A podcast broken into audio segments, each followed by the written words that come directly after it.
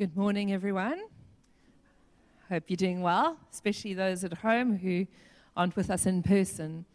Um, we have been doing a series on seeing Jesus, and I love that song. I just, I just want to say the name of Jesus. I want to declare it because that's really what the book of John does, and there's power in the name of Jesus, and that's what we really gather around and celebrate in this book. And um, Shelley went over the chapter 2, and it was where Jesus turns the water into wine at the wedding feast. And through it, you just see so much imagery, so many beautiful pictures, and you know things are shifting in the spiritual. You see Jesus at a wedding, a wedding of a bride and a groom, and it's a picture and an image that's used throughout the scriptures to celebrate God's relationship with his people in the church. You also see Jesus turning something as mundane as water into something beautiful, and you're seeing this new wine, another image that comes through the Bible over and over again. And then we see how even the significance of, of jars that are used for ceremonial cleaning, seven of them that then he changes and he turns into wine. God is doing something new. And now in chapter 3, we see some scriptures that are fairly well known. In fact, John 3:16 is probably one of the most well-known verses that most people can quote off heart. And the day off by heart. And the danger with that is that we can switch off when we hear those scriptures. But there is a fresh reminder of what God has done and a fresh celebration of what he is doing in our lives and daily as people are being added to the church. It's a verse of victory. It's interesting because we often take that verse for non Christians in the book of John, but, but actually, some would argue that this is a, a, a, a a book that was written for the church and for the believers to establish them in their faith. And so when we read these scriptures, that's really what we are doing. We are once again getting that firm foundation and being established in our faith. And I don't know about you, but I can never get bored or tired of hearing the name of Jesus declared. And so we just thank him for these scriptures. Now, in the time that the scripture, John 3, verse 16, is mentioned, it's in an account where Jesus has a conversation with a man called Nicodemus. And if you know Nicodemus, he was a Pharisee governed by laws. His life was governed by laws.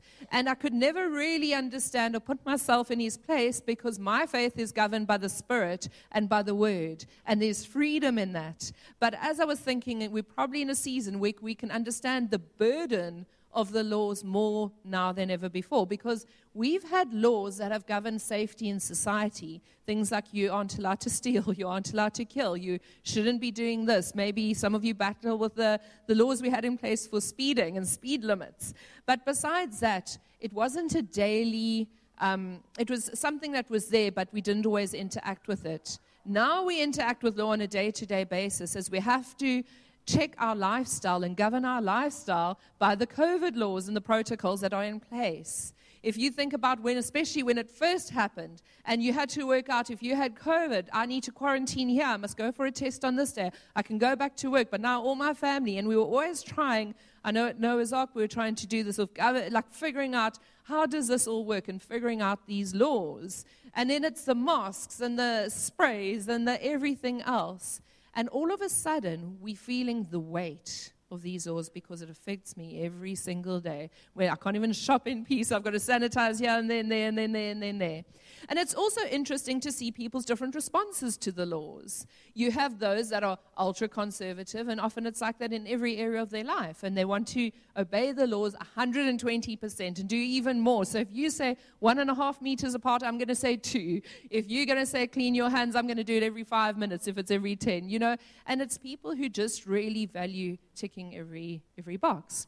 Then you get those that will fudge with the law. You'll see those. Um, I'm sure you've seen all types of masks coming up. But people who really just got frustrated and just would try and abandon everything. What, who's who you to tell me I need to wear a mask? Why must I do it? And the, the burden of it was just getting too much. You get those who genuinely try to obey but sometimes forget. The other day I walked into um, Checkers, and the security guard that usually sprays was kind of standing backwards. I didn't see him. So I walked in, did my thing, and I saw him kind of waving, and I thought, friendly man, waved back, and then I realized, oh, I hadn't sprayed my hands. And so sometimes we break the law in ignorance. But wherever you stand on that spectrum in terms of the law, there's one thing that we are experiencing right now is that every day our life is being controlled by these laws. And that was what it was like in Jesus' day. And so this is a very significant conversation that he has with a man called Nicodemus.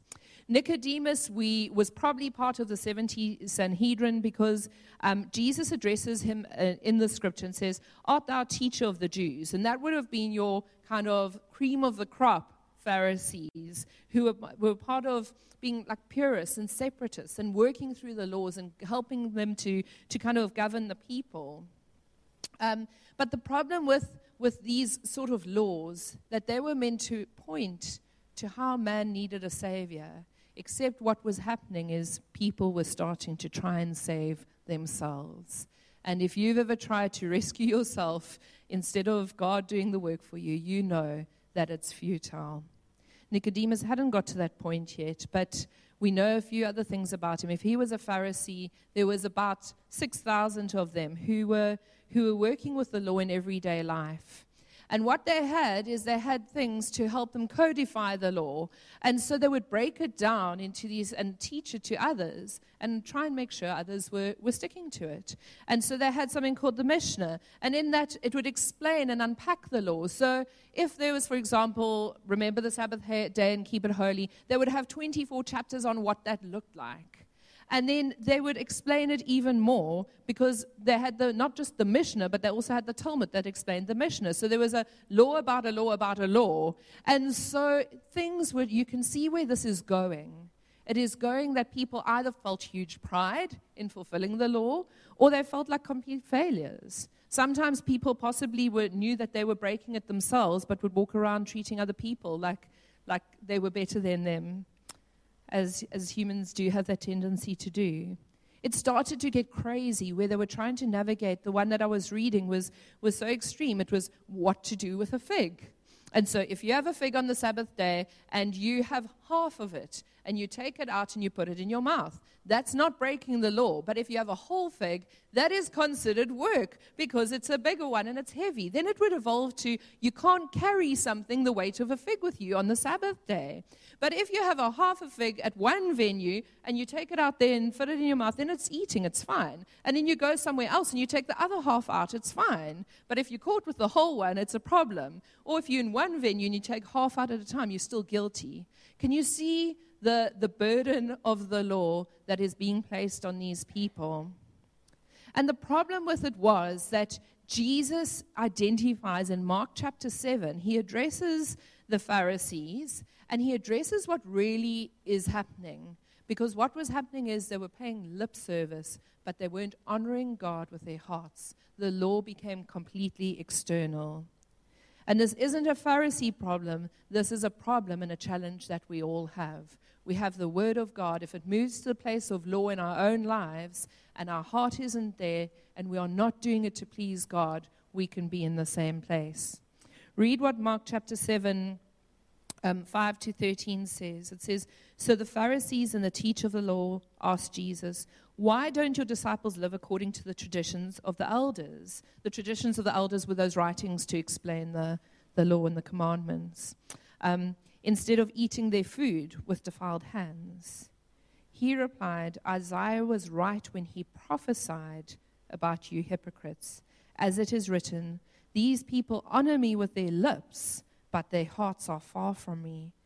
They worship me in vain. Their teachings are merely human rules. You have let go of the commandments of God and on holding on to human tradition. And he continued, You have a fine way of setting aside the commands of God in order to observe your own traditions. For Moses said, Honor your father and mother, and anyone who curses their father or mother is to be put to death. But you say if anyone declares that what might have been used to help their father or mother is Corban, that means it's devoted to God, then you no longer let them do anything for their father or mother. Thus, you nullify the word of God by your tradition that you have handed down, and you do many things like that. And that was the problem. They would take things and they actually just managed to work a way around and find loopholes in the law so that they could carry on nurturing their selfish nature and their human condition. The law had become a trap. So they would say if you had something that was devoted to your parents, that's their table, my table, and I need to feed my parents at my table, but now I devote it to God and His use. It needs to be solely devoted to God so I can keep it and I don't have to share it. And that's really what they were doing. And as you can see, they were becoming corrupt in all of this. So Jesus starts to identify these heart problems that he's seeing in all the Pharisees. And we also know a few things. Besides this man being weighed down by the weight of legalism and law, we know a few other things about him. The one thing we also know is that he's actually mentioned two other times in the book of John, and I'll talk about those later. But interestingly enough, the one is when they're embalming Jesus. So it seems like there's a wealth there because he would have helped to provide the, the, the supplies for the balming and the herbs, and it would have been expensive. We also know that he was a well educated man. He has a Greek name, and so he would have had this, this esteem and this pride. And we also know he was a Pharisee. So, all in all, he would have been probably a, I don't know if you would say an eligible bachelor sort of thing, but that person that you would esteem in your community, this young guy who had it all going. And he comes to Jesus and he asks Jesus some questions. And this is where we pick it up in John chapter 3, verse 1. Now, there was a Pharisee, a man named Nicodemus, who was a member of the Jewish ruling council.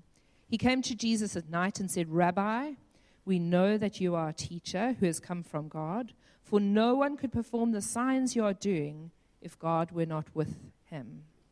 And so it's interesting. Some people say he was sneaky or ashamed. We don't really know his motive for for coming to God at night, for to coming to Jesus at night.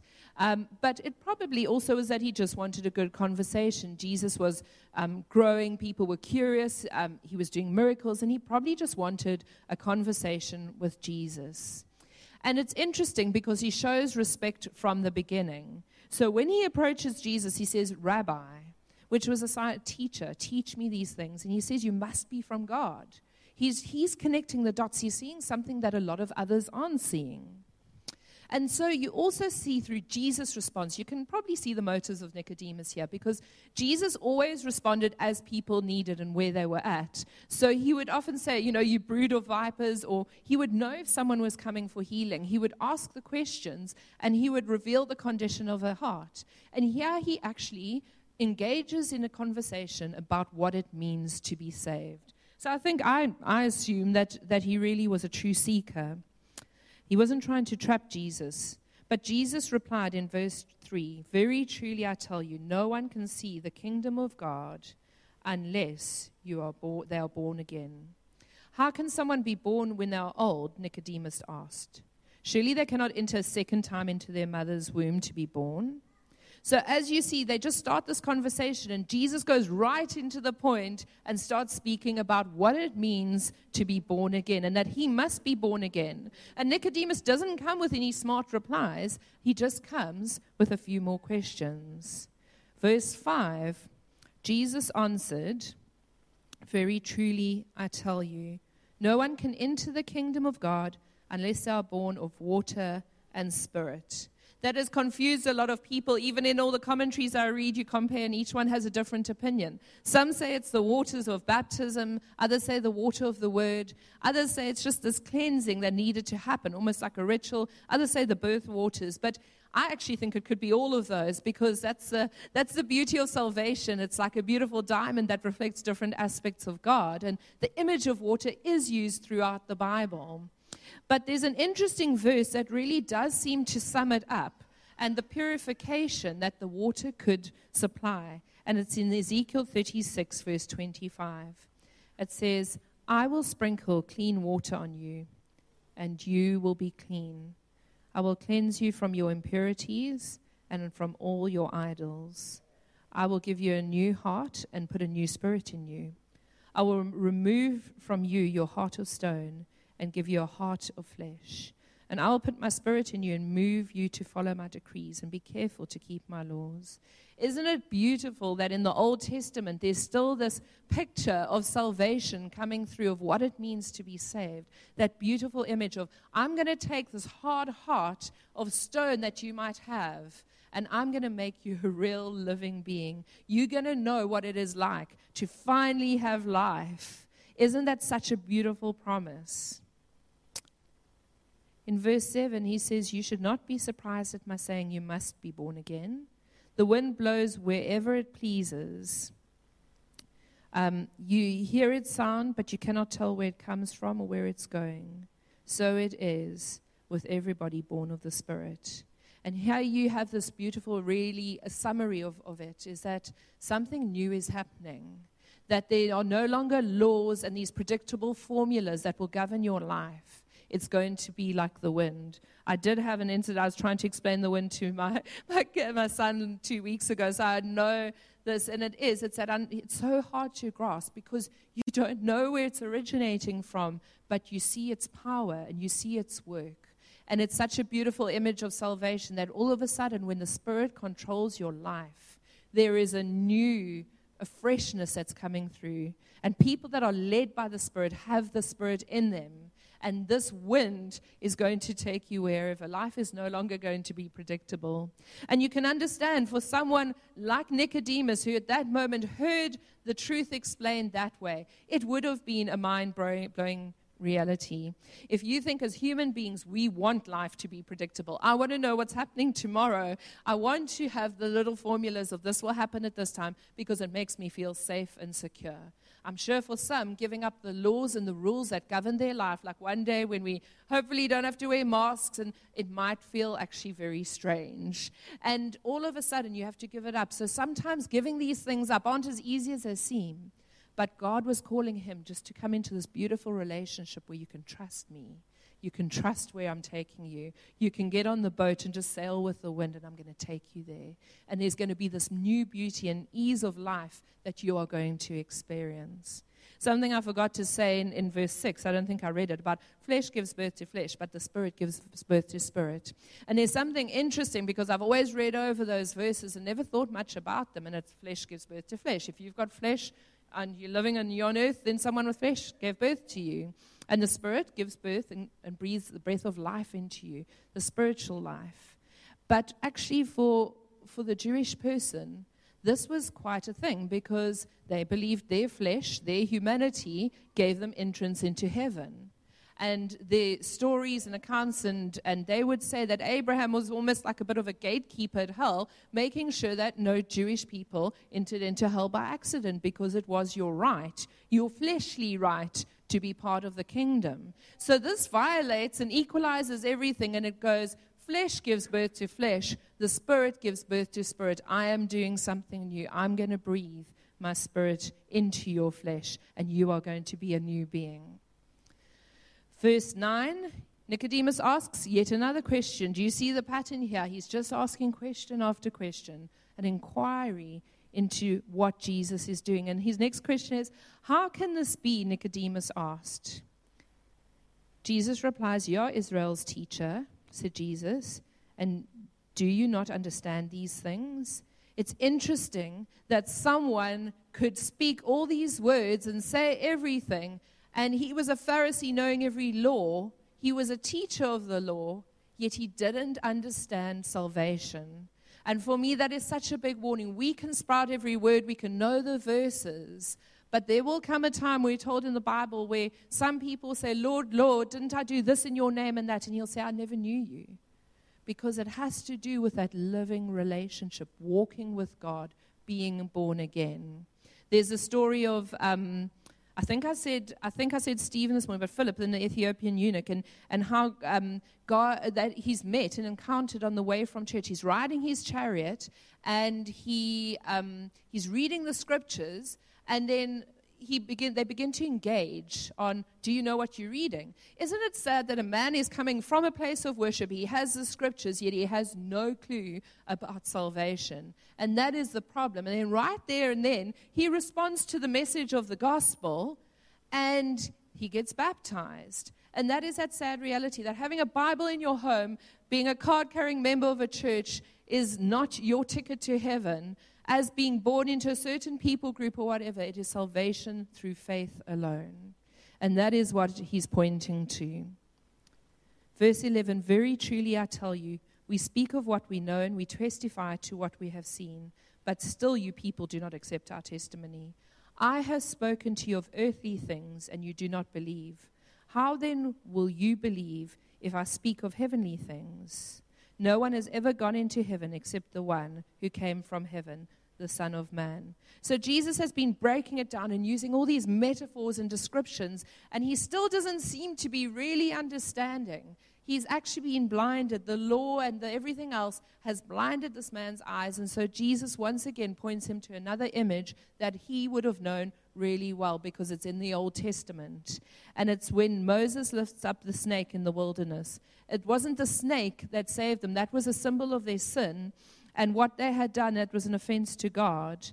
Um, but in verse 14, just as Moses lifted up the snake in the wilderness, so the Son of Man must be lifted up, that everyone who believes may have eternal life.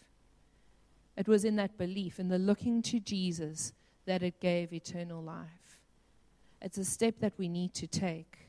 And isn't it beautiful that it's so simple as just looking? The work has been done. I just need to step in. I need to look at what God is doing. And then we get to that so, such a well known verse For God so loved the world that he gave his one and only Son, that whoever believes in him shall not perish, but have eternal life. And we've read this over and over, but I, I found it nice. It was called just the seven wonders of John 3.16. And it's slightly cliched because it uses alliteration, but I loved how it just broke down each reality. And for me, when I went over it, and that's why I put it up, and we can just take a moment to look at it, it's such a fresh reminder of what God really has done and what this verse really means. Because sometimes I just brush over things when I know them well.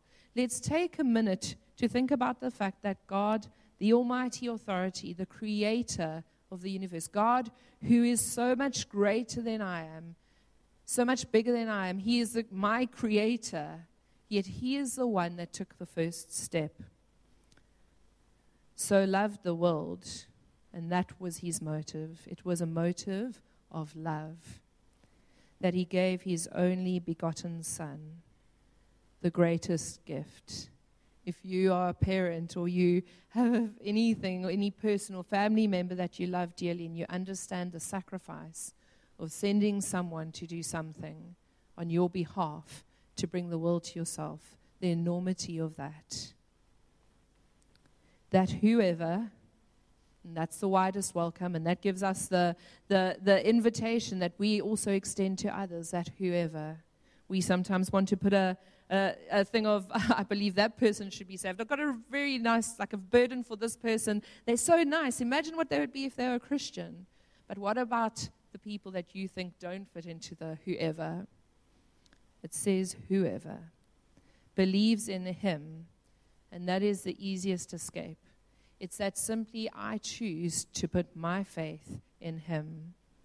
Should not perish, and that is the divine deliverance. That is what we are taken out of and rescued from, but have everlasting life.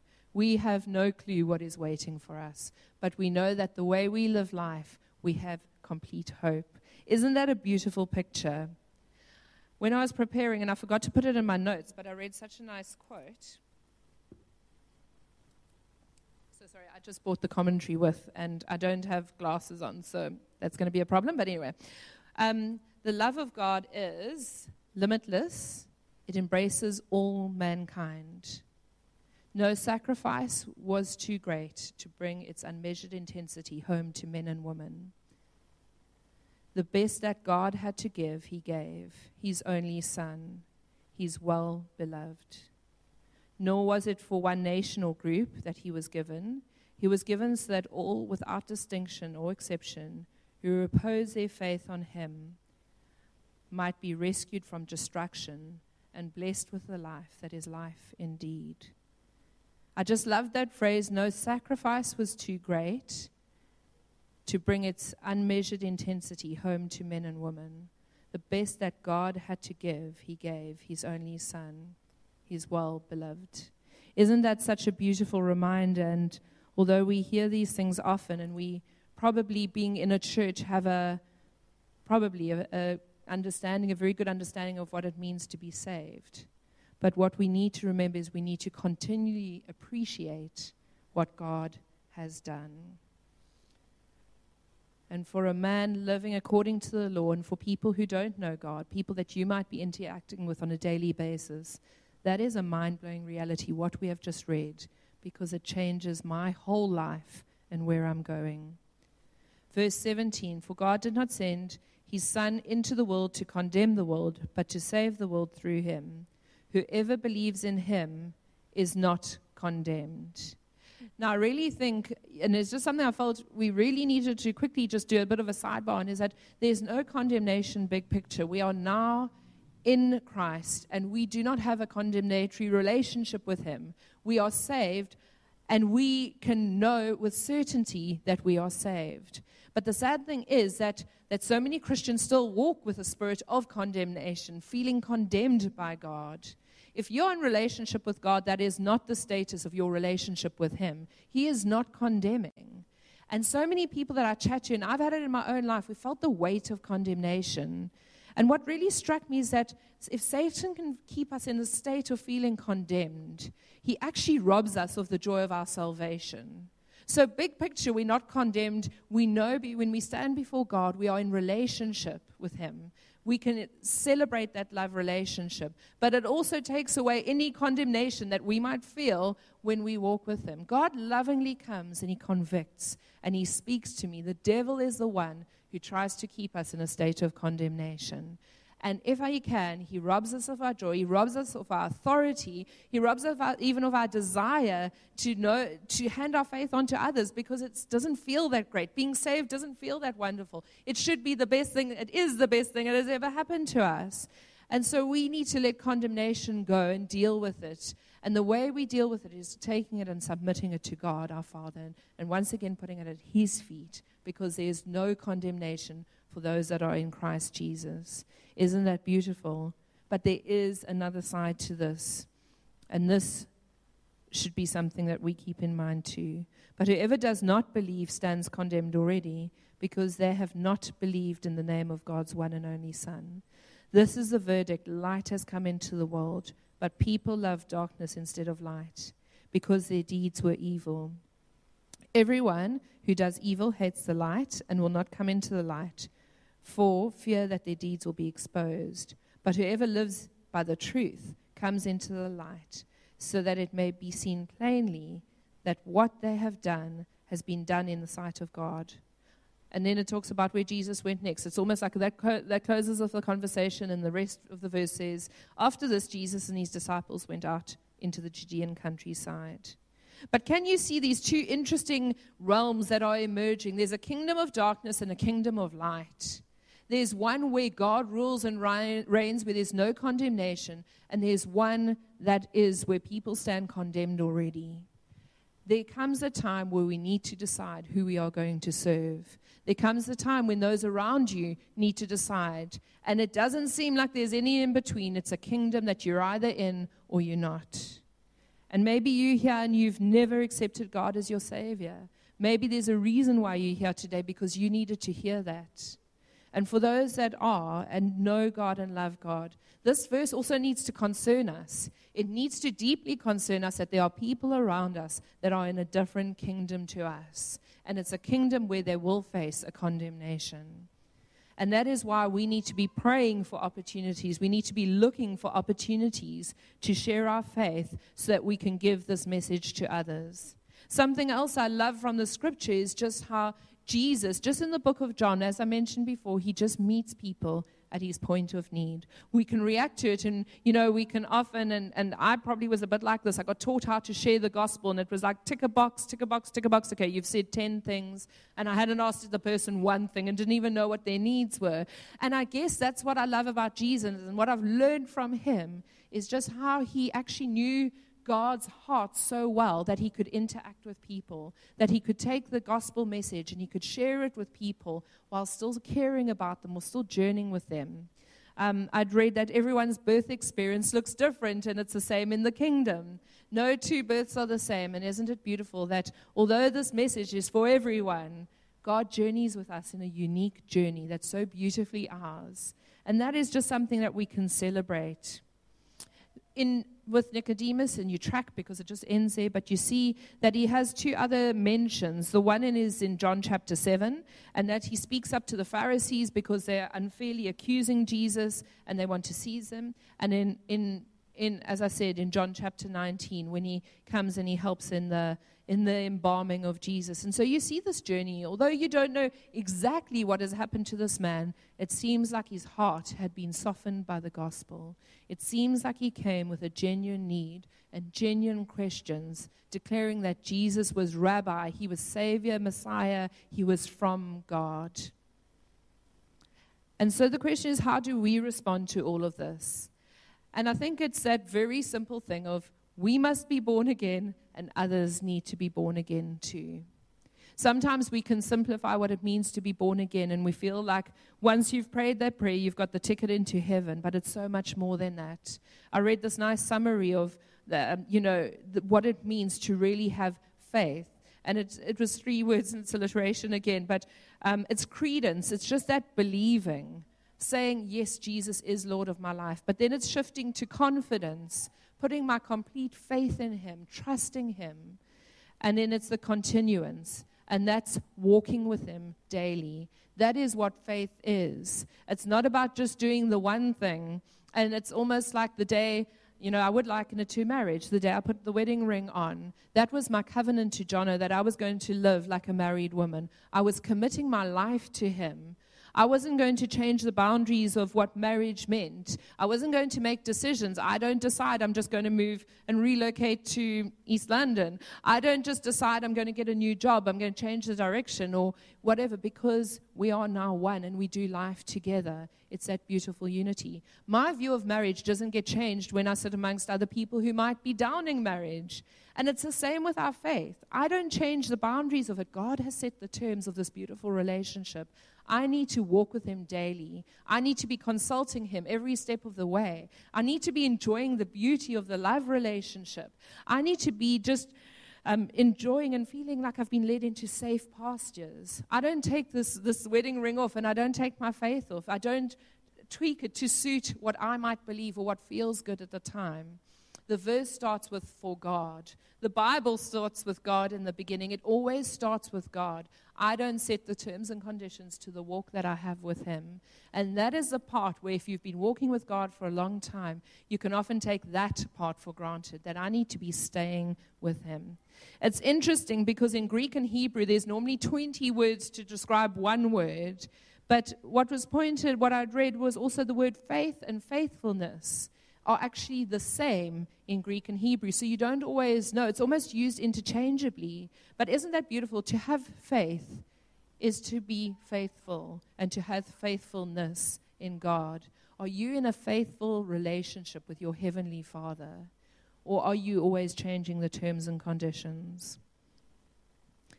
And then we need to seriously start praying for those who don't know God and for challenging people around us and praying for those opportunities to be able to speak the name of Jesus into their situations. We're going to be moving into a time of communion. And what a wonderful way to close off a service where we focused on what he has really done for us. Jesus came and gave it all. To think about the fact that when he said, the, ver- the words, For God so loved the world that he gave his only Son, that whosoever believed in him should not perish but have everlasting life. Jesus knew where he was heading. He knew the price he was going to have to pay. Those would have been some of the weightiest words he ever said. But he wasn't holding back, he was pouring out his life. And our faithful response is that we don't hold back on him. And so as we come to this table, I just want to challenge you. Just we're going to take a bit of time just to quieten our hearts and once again just submit our hearts to Him. If there's things you need to deal with, maybe a faithlessness in your own heart, or something that really is a barrier to, to experiencing that close unity with God. Maybe it is that these words have become dull to you again, that you will have a fresh understanding. Because as we come to this table, we are celebrating and declaring that we love God, He loves us, and that we celebrate what He has done. But I also know that there might be people here who have never stepped into that relationship. And I would so love the opportunity to chat to you and pray for you more if you feel like God is calling you today. I think it would be wrong for us not to have that opportunity. There's pastors and elders here and many people in the church who'd be willing to pray with you. So don't, um, there's a verse that says, if you hear his voice, don't harden your heart. If you hear him calling, don't harden your heart. And so we don't want to harden our hearts to what God is saying to us. And so we're going to just have a time of reflection, and then I'm just going to lead us into communion. But just take a few quiet minutes just to, to pray and submit what's on your heart to God.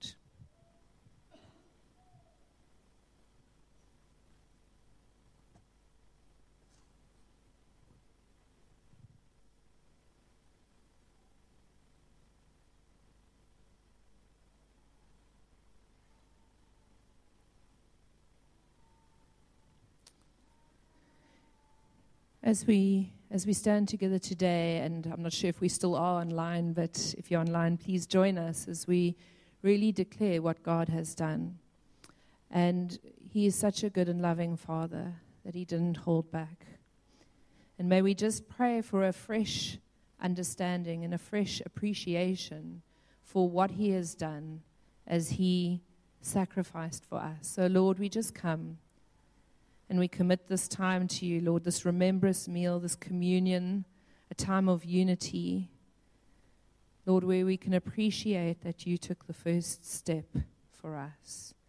For God so loved you. Thank you for taking that first step. We know that the price was your only Son. Thank you for seeing us is that valuable that you would send your only Son. Lord, I pray that we will come humbly, Lord, just appreciating what you have done. Lord, I pray that we'll come grateful, just valuing the sacrifice. Lord, I pray that we'll come not holding anything back, but that we'll respond to this love relationship, Lord.